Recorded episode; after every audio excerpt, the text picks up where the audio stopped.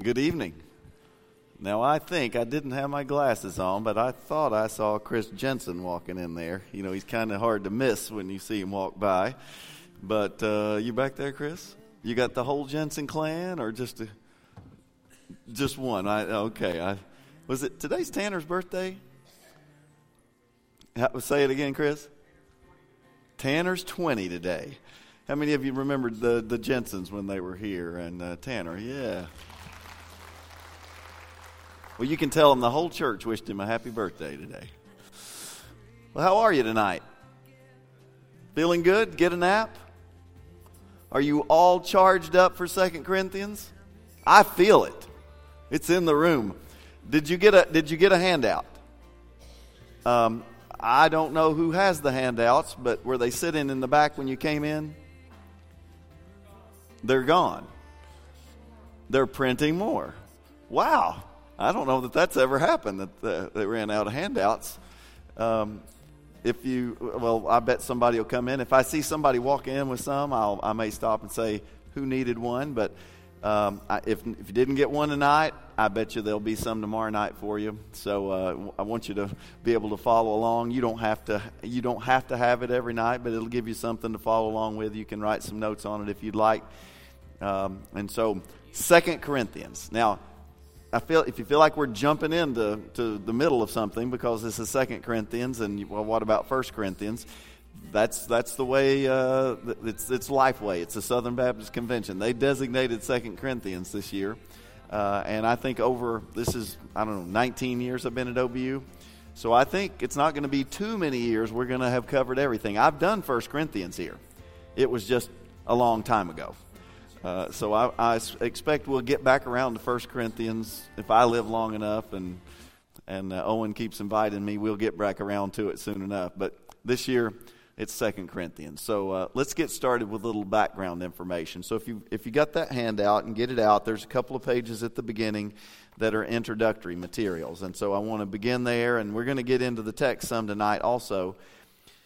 Uh, I think if you if if I asked the, the typical believer, what do you know about First Corinthians or Second Corinthians? Tell me about Second Corinthians.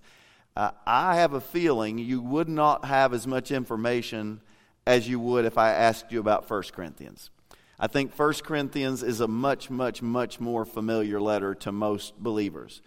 And that, I believe, the popularity and the familiarity of First Corinthians causes Second Corinthians to get lost in the shuffle just a little bit. It, it's, like the, it's like the little brother next to this giant that gets overlooked rather easily. And in fact, I, I put in here that some people call Second Corinthians uh, a sleeper. You know what a sleeper is? Something that might not be valued highly enough. Maybe if you're thinking about sports, a team not many people are given much of a chance, and then they seem to come out of nowhere and say, well, where'd they come from? Second Corinthians is, is one of those letters.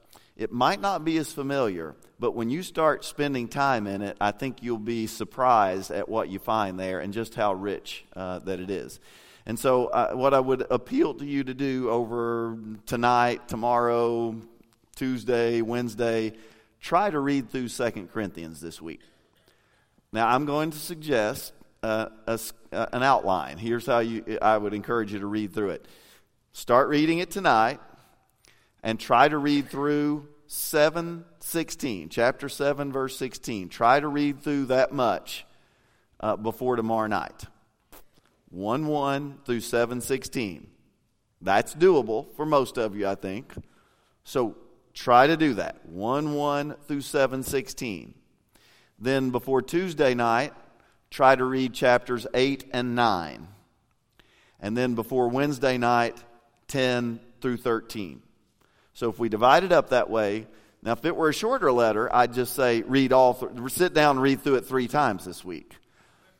I'm not, I, I understand the realities of life for many people, so if you can just before tomorrow night read 1 1 through 7 16. Okay? I'll remind you then tomorrow night, read chapters 8 and 9 for, for Tuesday night, and then for Wednesday night, uh, 9, or excuse me, uh, 8, 9, 10 through 13. Okay? I see some more handouts. Who needs a handout? I see hands. I see a couple over here. Behind you? Somebody, somebody help him. How many you have? Not very many. We, you might, if you've got one, you might sell one to a neighbor.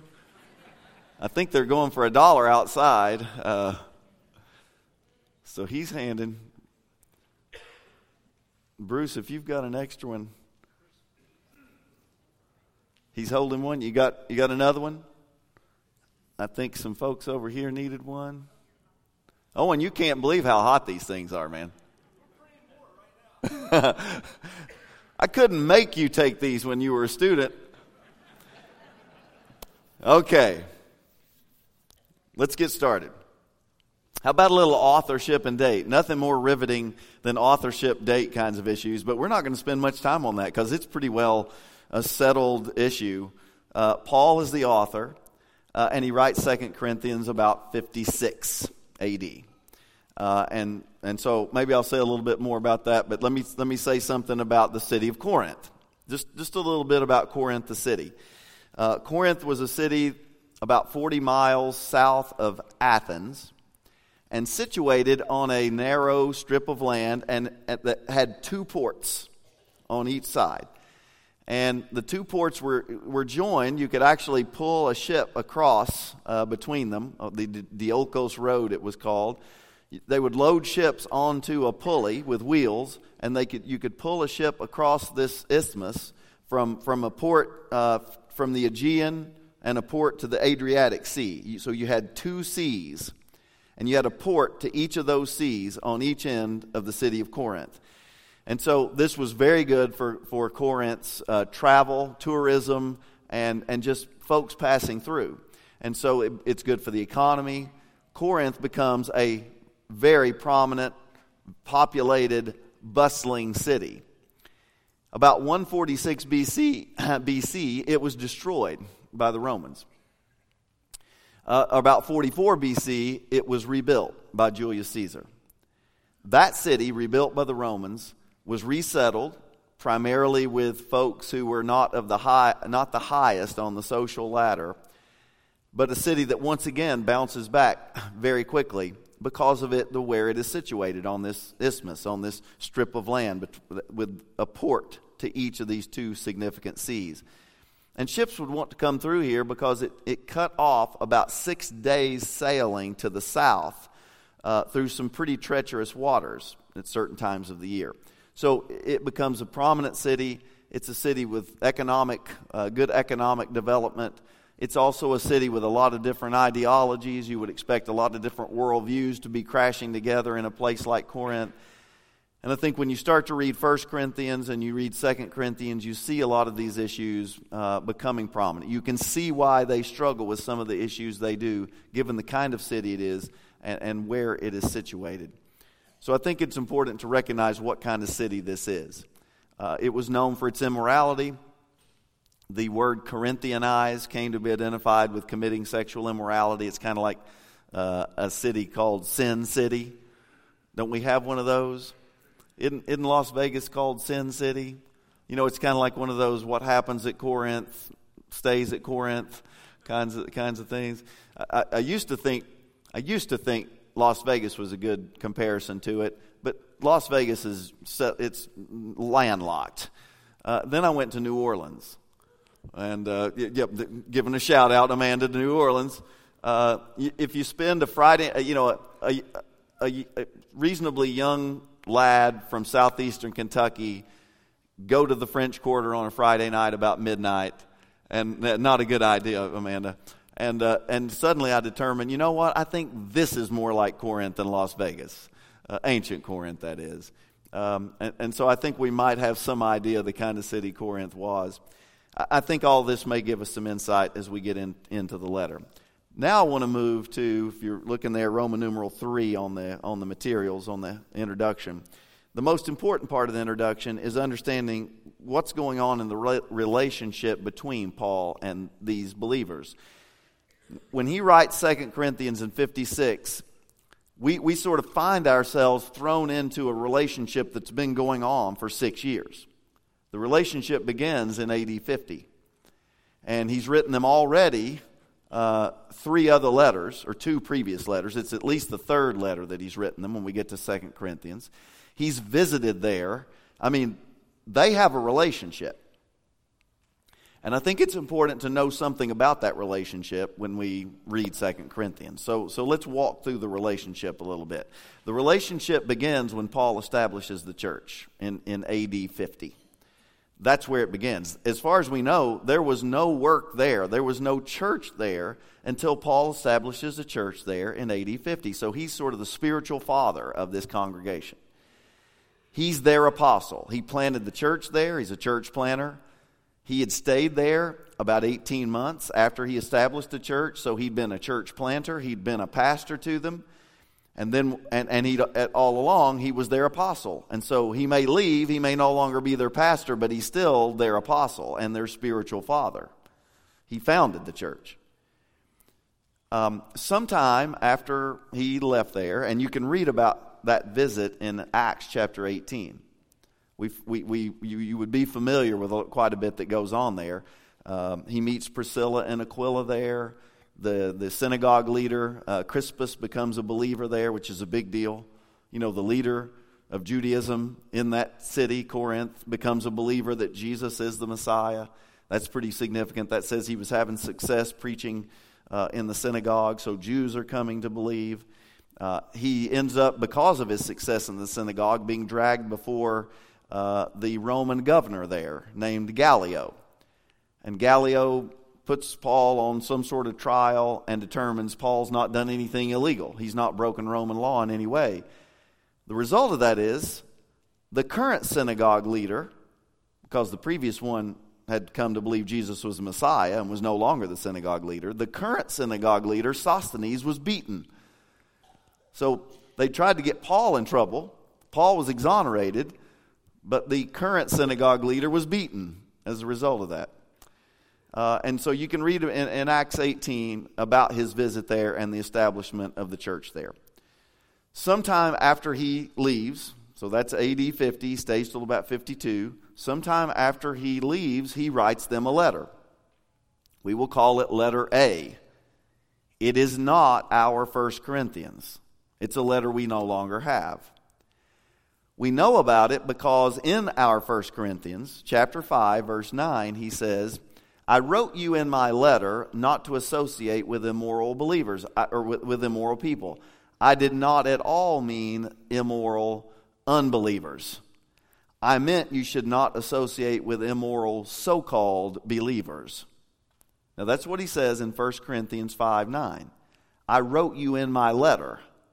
Well, what letter did he write that? It's a letter we don't have. So, in this letter A, uh, he is trying to tell them about associating with immoral people. Do you think that would be an issue in a place like Corinth? In a city known for its immorality, Christians are going to encounter this struggle about, well, how do we live out our faith? How are we salt? How are we light? And, and apparently, Paul had tried to tell them he did, they shouldn't associate with immoral uh, believers. They took it to mean that they shouldn't associate with immoral people at all. And Paul, Paul writes to correct that. That's not what I meant. Uh, in, in 1 Corinthians, he writes to say, I didn't mean that.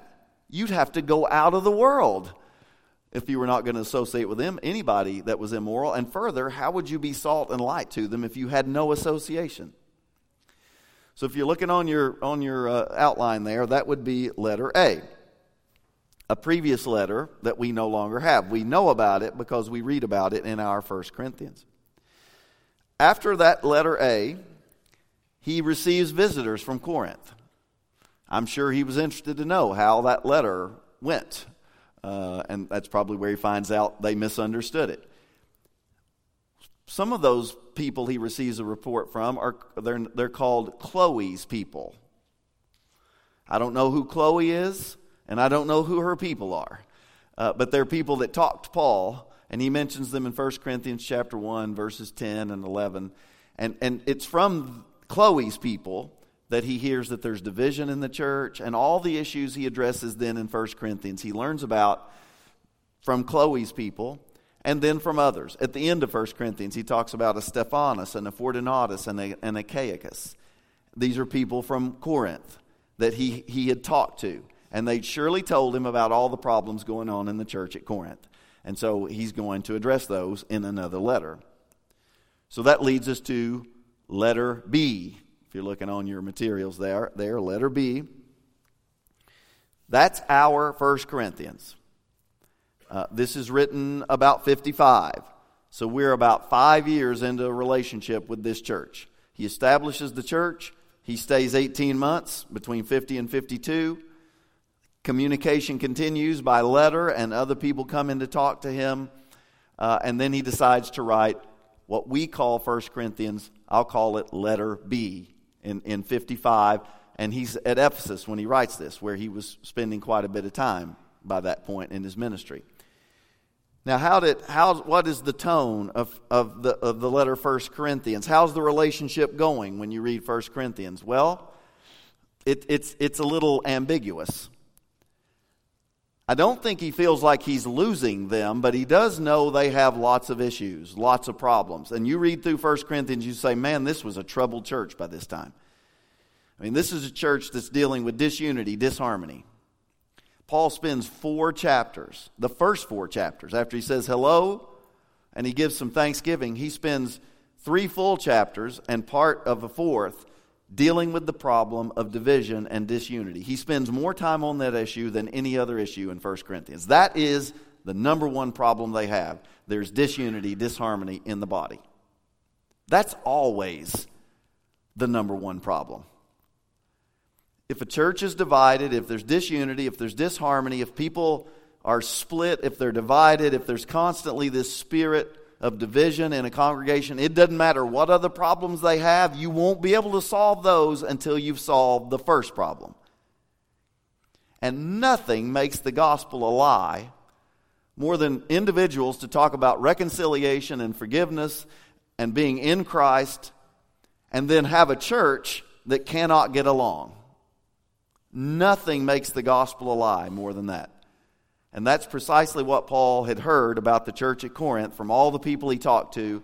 And so he spends essentially the first four chapters of, of, what I'm calling letter B, our First Corinthians, dealing with the problem of disunity, disharmony. This was a troubled church. He'd also heard that a man was having sexual relations with his stepmother. And, and even more egregious to him than that individual's act was that the church was not taking any action against the person. There was no church discipline. They were just looking the other way, winking at it. And that's what Paul was really upset about. And so he says to them in 1 Corinthians 5 when you all come together, here's what you're going to do. You're going to turn that person over to Satan for the destruction of their flesh. Wow, that sounds harsh. Uh, and I, I, don't think that, that there's nothing punitive about what he wanted to do. It was all redemptive. It was church discipline for the purpose of helping this person realize the how egregious their sin was, and hopefully they'd repent of it and come back into fellowship with the church. It wasn't for punishment, it was redemptive. Church discipline is, is, is always about the redemption of the individual who is sinning. But it's also about protecting the reputation of the church. And if you've got people committing known acts of immorality, and they are identified with a particular church, and the church takes no action with respect to that, that harms the reputation of the church and ultimately the name of Christ. So, church discipline is a First Corinthians issue. We're not going to have to deal with it in Second Corinthians, but it's worth mentioning. This church was a troubled church. When he writes First Corinthians, he's addressing issues of a troubled church. In chapter 6 of 1 Corinthians, he has to tell them that you men shouldn't be spending your money on prostitutes.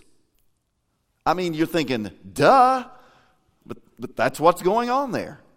Well, you'd think it was the University of Louisville basketball program going on there. And uh, is this recorded? Uh, nobody's going to listen to it from Louisville.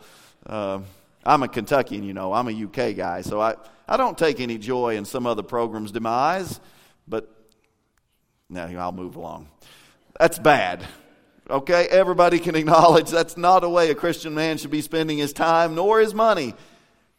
But Paul's having to address that in 1 Corinthians. And then at chapter 7, 1 Corinthians 7, he says, uh, Now concerning the things about which you wrote in your letter. Ah, so letters are not only going from Paul to them, letters are coming from the church at Corinth to Paul, asking him questions about issues.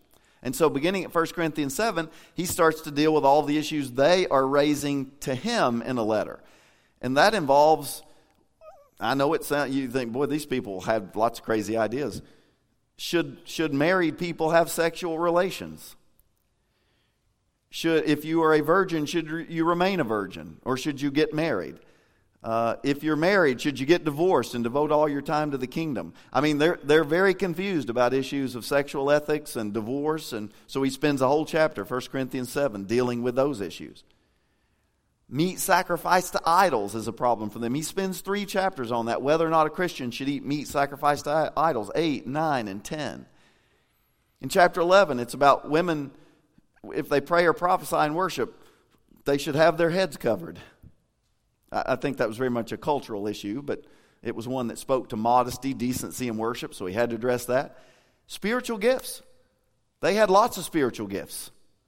They were incredibly gifted by God in spiritual gifts, and yet they were abusing those gifts and apparently valuing speaking in tongues over all the others. They were questioning the resurrection of the body. Paul takes that up in 1 Corinthians 15. Some were denying the resurrection of the body. Not the resurrection of Jesus, but the resurrection of others. And uh, then at the end, chapter 16, he says, Oh, and about the collection you're supposed to be taking. And at the beginning of chapter 16, he reminds them they're supposed to be taking an offering for the church at Jerusalem. And uh, they, weren't, they weren't getting that taken in, a, in, a, in, a, in the manner he wanted them to. And so he raises that issue. So you remember that because that's going to come up in 2 Corinthians. So he writes a second letter, letter B. We call it 1 Corinthians. How did that go? How did they receive that letter? Did they just receive it and that answered all their questions and they implemented all the things Paul had told them to do? Let me read you one passage from 1 Corinthians and see if it doesn't let you in on it foreshadows what's about to come. In 1 Corinthians, when he's talking about the division in the church, he says at verse, we'll start at verse 17. So this is 1 Corinthians 4:17. He says, "For this reason I sent you Timothy, who is my beloved and faithful child in the Lord, to remind you of my ways in Christ Jesus as I teach them everywhere in every church. But some of you, thinking that I am not coming to you, have become arrogant. But I will come to you soon, if the Lord wills." And I will find out not the talk of these arrogant people, but their power. For the kingdom of God depends not on talk, but on power. What would you prefer? Am I to come to you with a rod of discipline or with love in a spirit of gentleness? And what do you think about that? Doesn't that foreshadow the conflict that's going to happen between he he's threatening them that there's some there who say, I'm not coming there, arrogant ones. And they talk as if I'm never coming back. Oh, Paul, he told you to be back, but he's not coming back. You can't pay any attention to him. He says, Well, I'm coming. And you better implement the things I'm telling you in this letter, or else I will come with a rod of discipline. Now, it's up to you. If you'll implement the things I'm saying, I'll come in, in love with a spirit of gentleness and peace. But that's up to you. Well, how did they respond to that? Not the way he wanted them to. And we read then, when we get into Second Corinthians, we read about another visit. We don't read a lot, but it's clear it occurs. Look at Second Corinthians now, chapter 2, verse 1. He says, So I made up my mind not to make you another painful visit. For if I cause you pain, who is there to make me glad but the one whom I have pained? And he mentions it here, and he'll mention it again in chapter 7. But he, he mentions a visit he made that he calls a painful visit. Now, this is not his first visit, the one where he established the church. This is a visit he makes after he wrote what we call First Corinthians, the one where he said, I'm coming. And if you want me to come with love and the spirit of gentleness and peace, well, then put into action what I'm saying. And if you don't, then I'll come with the rod of discipline. Guess what happened? He didn't like the way they responded, and he made a visit, and he came with the rod of discipline a stick. Not, not with love and gentleness and peace. And it must have gone horribly wrong. He does not want to make another painful visit. And as we read on in 2 Corinthians, we get more insight into what happened. When he arrived there, angry at them, ready to fix them because they're not responding the way they should to their apostle, they did not take his visit well. And in fact, somebody, an individual in the church there, stood up to Paul, must have made accusations against him, challenged his authority, and the church there did nothing. They didn't come to his defense. They didn't, they didn't speak up on behalf of Paul. And Paul was crushed by the way this visit went. Now, that happens somewhere between late 55, early 56. So we're six years into the relationship and things are going down the tube. Painful visit occurs. Paul leaves and things are worse than ever. And Paul fears that maybe, perhaps, he's lost this church. What would a man like do, Paul do if he can't go back and make a visit? Because that's already not worked. That went bad. He can't do that again. But he doesn't want to give up on them. What can he do? What does he like to do? What's he good at? Letter writing. So he writes another letter. We'll call it letter C. Uh, like letter A, it's a letter we do not have. We'll keep reading here in 2 Corinthians chapter 2 and, and, and listen to what he says about this letter. Look at verse 3. So it's 2 Corinthians chapter 2, verse 3, just after he mentioned the painful visit. He says, And I wrote as I did, so that when I came, I might not suffer pain from those who've made me rejoice. For I am confident about all of you that my joy would be the joy of all of you. For I wrote you out of much distress and anguish of heart and with many tears, not to cause you pain, but to let you know the abundant love that I have for you. So the, the painful visit didn't work, so that led to a painful letter, at least a letter that at the time he wrote it was painful. It caused tears when he wrote it. It must have been smoking hot. Because he writes other letters that I would call painful letters, and he doesn't seem to think they're, they're such. Like the letter to the Galatians. Man, that's a smoking hot letter. He doesn't ever say that it caused him any pain to write that letter. But this letter, he says, the one we don't have, it caused him pain. He wrote it with tears running down his cheeks. He wrote it with an achy heart. The tearful letter. Well, guess what? He sent it with Titus, one of his co-workers. He writes it from Ephesus. He hands that letter to Titus. He says, Now take this to the church. He probably said, It's smoking hot. They might not like it. You better get out of town in a hurry if they don't, because you're my representative. Who knows what this church might do? But here it is. Now, I want you to get there quickly with it, read it to them, see how they respond, and let's meet at Troas. That's on the way. So Paul sends Titus off with a letter.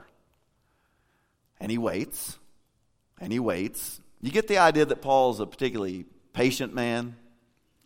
I don't. He just can't wait. So he goes to Troas where he's supposed to meet Titus, and Titus is not there. Now, he doesn't just waste his time. He starts doing ministry there. In fact, he says there was an open door of ministry there for me. And he waits, and he waits, and he waits, and Titus doesn't show up. And he can't wait any longer. So he leaves Troas and continues on the way to Corinth and he meets up with Titus somewhere in Macedonia, which is the province just north of the province of Achaia, where Corinth is. And he meets up with, Tro- with Titus there, and guess what Titus says? It worked. The tearful letter brought them to repentance. They dealt with that person who stood up and got in your face. They're sorry they didn't defend you. They're implementing the things you want them to. Your relationship is on the road to reconciliation. And Paul says, Yes. And right there, somewhere in Macedonia, he writes letter D. That's Second Corinthians. That's the letter we're going to look at. 56 from somewhere in Macedonia. He doesn't go back to Ephesus to his office where he can write right there. Apparently on the spot, somewhere something like that from Macedonia, he writes this letter that we call Second Corinthians. And it rejoices that the relationship is on the way to reconciliation. In fact, the first seven chapters essentially is his, he's showing his gratitude that the relationship is in the process of, of being restored. So much so that he's ready in chapters 8 and 9 to start talking about that collection they were supposed to have taken a year ago that he mentioned in 1 Corinthians. But I guess the problems had derailed them and they hadn't taken the collection. And so he tells them two chapters encouraging them that they need to give and they need to give generously and they need to give immediately to this offering he's taking for the church at Jerusalem. And then he gets to the last part of the letter, chapters 10 through 13, and then he goes on the defensive again. And some people have suggested maybe that 10 through 13 is the painful letter that somehow got attached to the end of an early uh, of the letter that is 1 1 through chapter 9 but i don't see any need. We don't have any evidence that, that there was ever that these some division in, in what we call second corinthians and somehow they got put together. I think from the beginning paul knew he still had some pockets of resistance and he was going to have to address that and i think that's what he does in chapters 10 through 13 so that's all the background uh, I want to do, but that's the relationship. Oh, and by the way, he makes one more visit there. At the end, when it's all said and done, knowing that the relationship was good, he writes the letter, but he ends up going back there and stays three months there, which tells you things must have been okay. And I think he writes the letter to the Romans from Corinth during that period. And then he leaves there and he's on his way to Jerusalem. He gets arrested there and and, um, and spends the next four years in prison. And that gets us to the end of the book of Acts. And we don't know for sure what happened after that, but that's kind of the rest of the story. So that's the background information. I'm ready to get on to the text. So if you want to if you want to put that up and if you want to look at your your notes again, I'm through the introductory stuff and there's a little bibliography there. There's a structure that's just a quick one page. Here's the overview. Here's 30,000 feet over the thing, not getting down into the details, but overview. And it's what I just, it basically just provided it for you, but let, let we, let's walk through it one more time. The first two chapters uh, is the opening of the letter. Paul borrowed the letter, Greek letter form of the people. We have, we have hundreds of letters that follow essentially the same form of Paul's letters. He didn't create a new style, he used the letter form that was very prominent in the first century Greco Roman world. That means you have an opening where you say who's sending the letter, who's writing, and who's sending it, who the recipients are, and then some sort of wish, blessing, like grace and peace to you. Something like that. You get two verses of that. Then you get the Thanksgiving section. Every letter that Paul writes to a church, with the exception of the letter to the Galatians, he includes a Thanksgiving section. Now, if he can thank God for these people, he can thank God for almost any congregation, but he didn't thank God for the church at Galatia. Where it should say, I give thanks to God or something like that, it says, Oh, you foolish Galatians. So if you're sitting there waiting on the Thanksgiving and you get a, Oh, you foolish Galatians, you know the apostle's not happy with you. Then you read on in Galatians and you hear him talk about stuff like real earthy stuff. Like, you know, circumcision's an issue there. And in chapter 5, verse 12, he says, I just wish these people who were trying to get you to circumcise, get circumcised, I just wish the knife would slip and they would emasculate themselves. Now, that, that tells you his state of mind at that point. I know your King James says, I would they be cut off. And I, cut off's a good word, there, but he doesn't mean I wish they would be cut off, like they'd be separated from you. He wants something to get cut off. And that's real earthy, but I mean, I think that all joking aside, that gives you good insight into, into the way he's feeling at that point about that church who's messing with the gospel. And that's serious business for him. Corinth, they got problems, but he can still find a reason to give thanks. And, and he does. And uh, that's verses 3 through 11. So then, 112, yeah, verses 3 through 11. Now, see the body? The body goes from 112 all the way to like 1310. That's what I just overviewed. The first seven chapters, essentially, the relationships in the, in the process of restoration. He's thankful for that. He gives them some good insight into his ministry. That's the first seven chapters after the opening and the thanksgiving. Chapters 8 and 9, that would be Roman numeral 2, is the section about the offering he's taking. And then the last section, Roman numeral 3, the power of God and Paul's weakness. And I, I hit that pretty good this morning. We'll, we'll do a little bit more of that on Wednesday night, but I, I, I, hit that pretty good this morning. And then there's the conclusion, which is just a few verses, and it has a great blessing at the end, which I'll do at the end of our session here in a few minutes. So that's the big picture of the structure of the letter. So now let's get into the details of it. So we're going to, if you open up there uh, to 2 Corinthians, 2 Corinthians, if I say 2 Corinthians, it's okay. Uh, trust me, I'm not here in any way to defend Donald Trump. Uh, I'm not. I'm making no political speeches or anything in doing Second Corinthians, but it's not a faux pas to say 2 Corinthians. Every British scholar I've ever known says 2 Corinthians.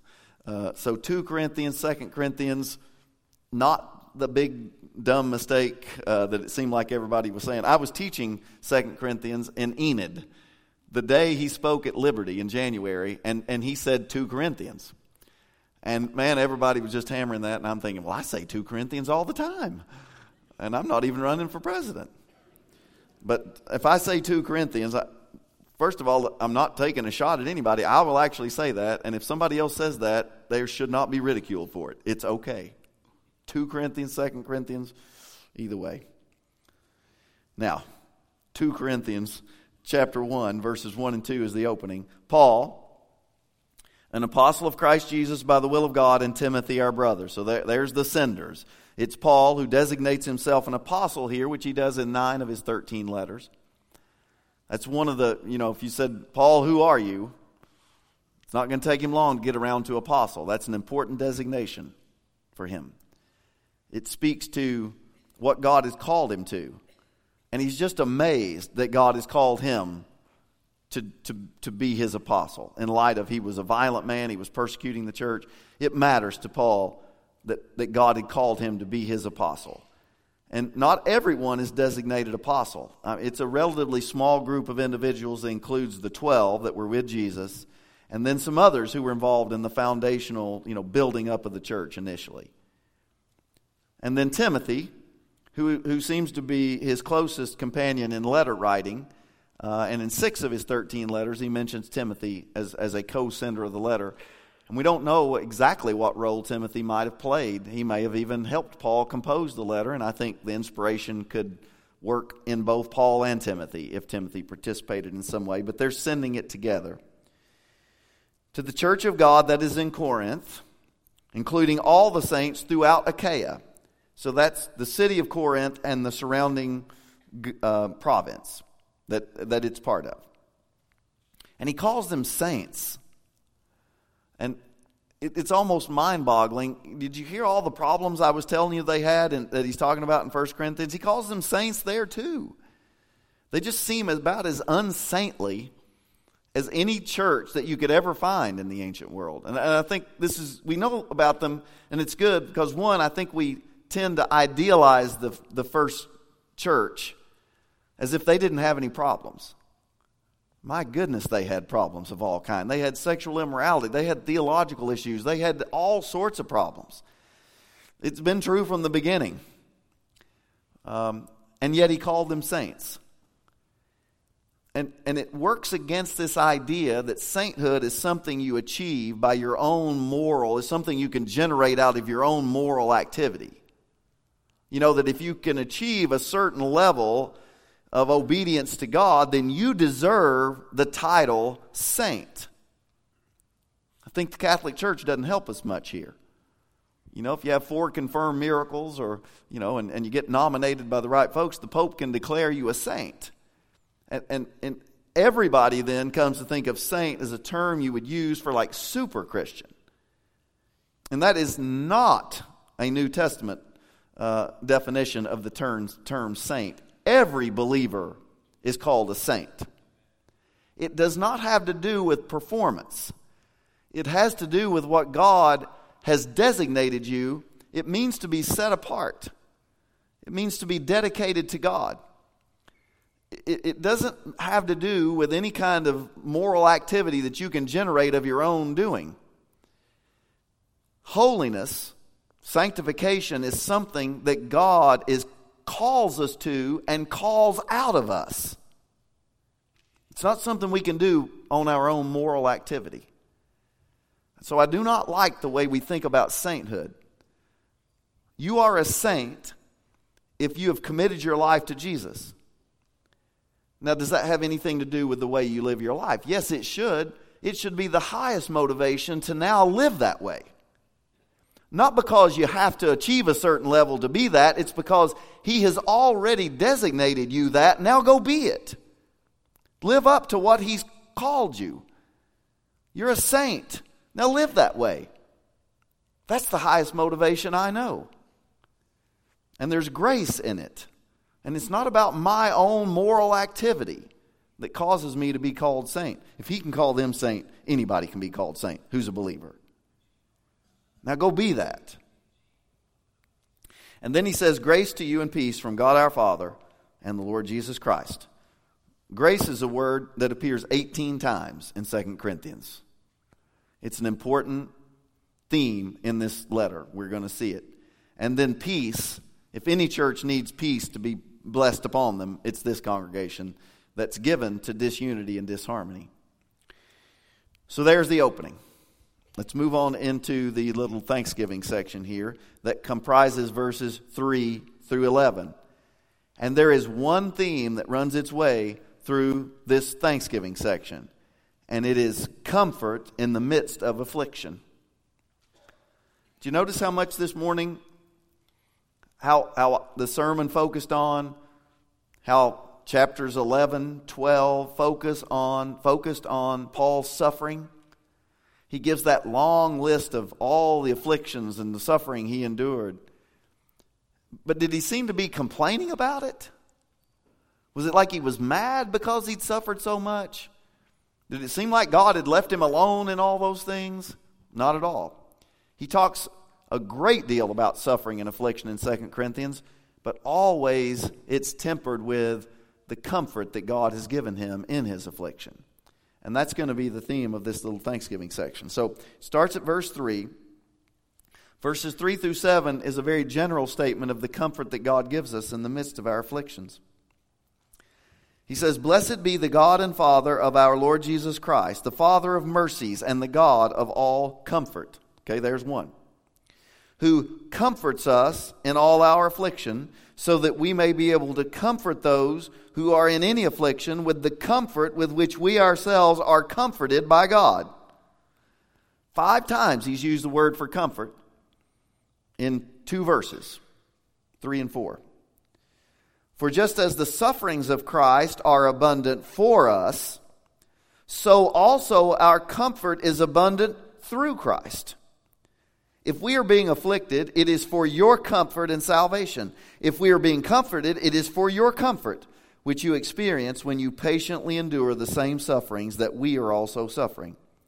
Our hope for you is unshaken, for we know that as you share in our sufferings, so also you share in our comfort. So it's almost as if he's doing a little accounting here. He's doing spiritual accounting. And, and on, the, on the books, there is the suffering of Christ, the sufferings of Jesus. And there's a surplus there. Christ didn't just suffer a little, He didn't only suffer the minimum, he suffered abundantly. So you look on the ledger there, sufferings of Christ, there's a surplus.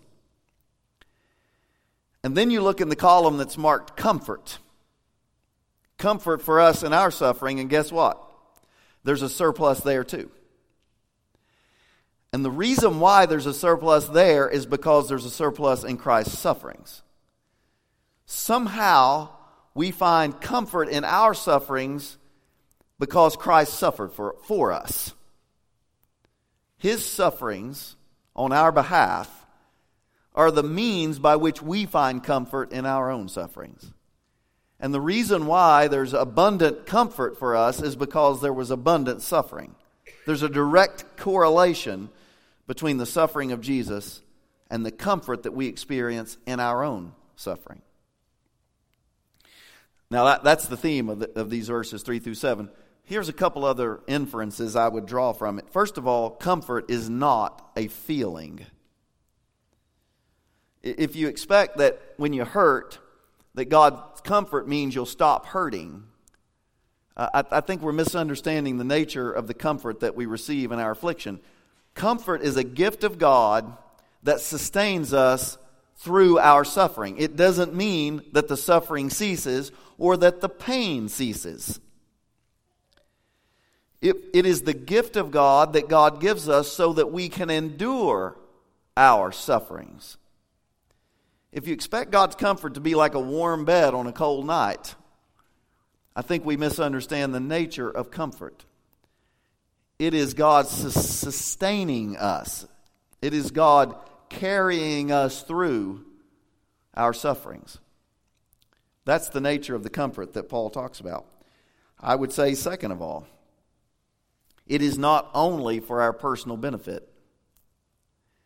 You don't just get comforted for your own comfort, but God is comforting you, yes, to provide you comfort, but also to provide comfort to others who are suffering in the similar way that you are suffering. Our comfort is one of the means by which God comforts others. If God has sustained you through your suffering, if you have been afflicted in a certain way and God has brought you through it, that's good and it was for you, but now you should use that experience to comfort others who are suffering in a similar way. Uh, I can tell you, and it happened in this congregation multiple times, no church where I've ever been was more concerned about how my mother was doing when she had her stroke than this church. And inevitably, somebody, more than one person, would come and talk to me during the week whenever I'd be teaching here during that period when my mother was in the nursing home after she'd had that stroke. People would come up and say, I know what you're going through. My mother had a stroke. My husband had a stroke some family member, some loved one. And you stand there and you talk to them and they tell you about the experience and you're thinking, yes, that's what we went through. Yeah, that's what happened with my mom. Yeah, my mom's a lot like that too.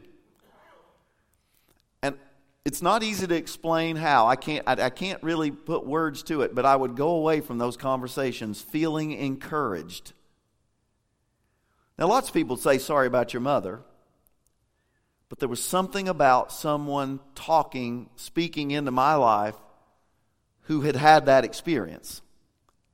And maybe God had already brought them through it, or maybe God was just currently sustaining them through it. And it just gives you encouragement that's even hard to put into words.